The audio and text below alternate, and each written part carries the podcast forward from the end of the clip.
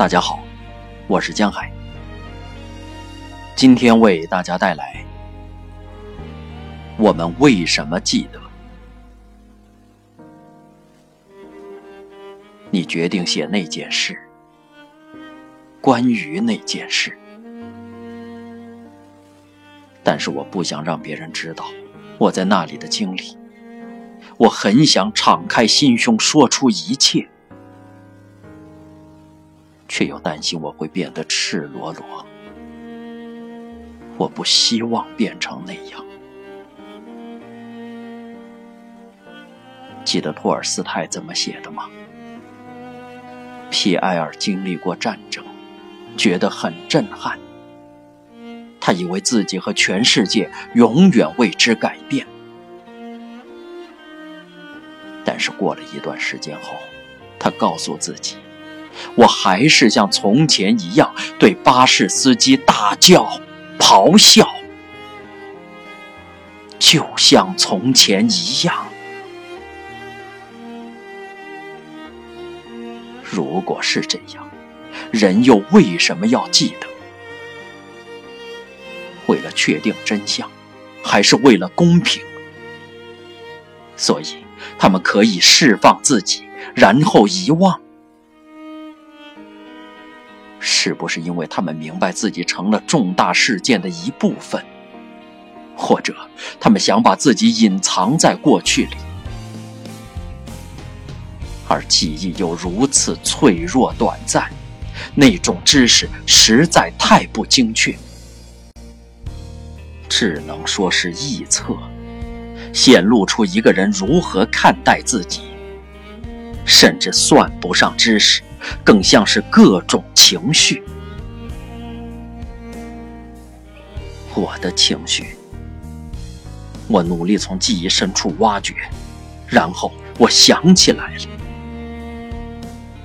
童年时，最可怕的就是战争。我记得我们几个男生会玩爸爸妈妈的游戏，我们脱掉年纪较小的小孩子的衣服。把他们叠在一起。他们是战后第一批出生的小孩，因为战争期间大人管不到孩子。我们玩爸爸妈妈，想知道生命如何出现。我们当时才八九岁。我看过一个女人自杀。他在河边的树丛里用砖块敲自己的头。他怀了占领军的孩子，整个村子都讨厌他。我小时候看过一窝小猫诞生，帮妈妈从母牛身体里拉出小牛，也曾经带家里的猪和野猪交配。我记得。我记得他们带来父亲的遗体，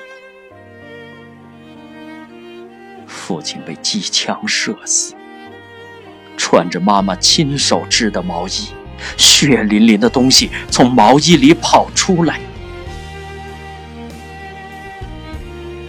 我们把它放在家里唯一的床上，因为没有别的地方可放。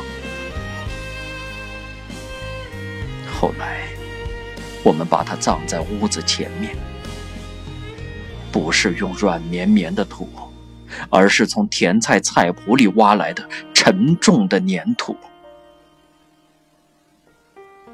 到处都在打仗，街上随处可见死掉的人或马。对我来说。那些记忆都很私密，我从来没有告诉别人。那个时候，生和死给我的感觉是一样的。看到母牛生小牛或小猫诞生的过程，感觉就和看到在草丛中用砖块自杀的女人一样。不知道为什么，出生和死亡。给我同样的感觉。我记得小时候，野猪被宰杀时屋里弥漫的气味，你只要轻轻触碰，我就落入那个噩梦，跌进那种恐怖的感觉里。我还记得小时候，女人带我们去桑拿浴池，我看到她们的子宫都掉出来，用碎布捆绑。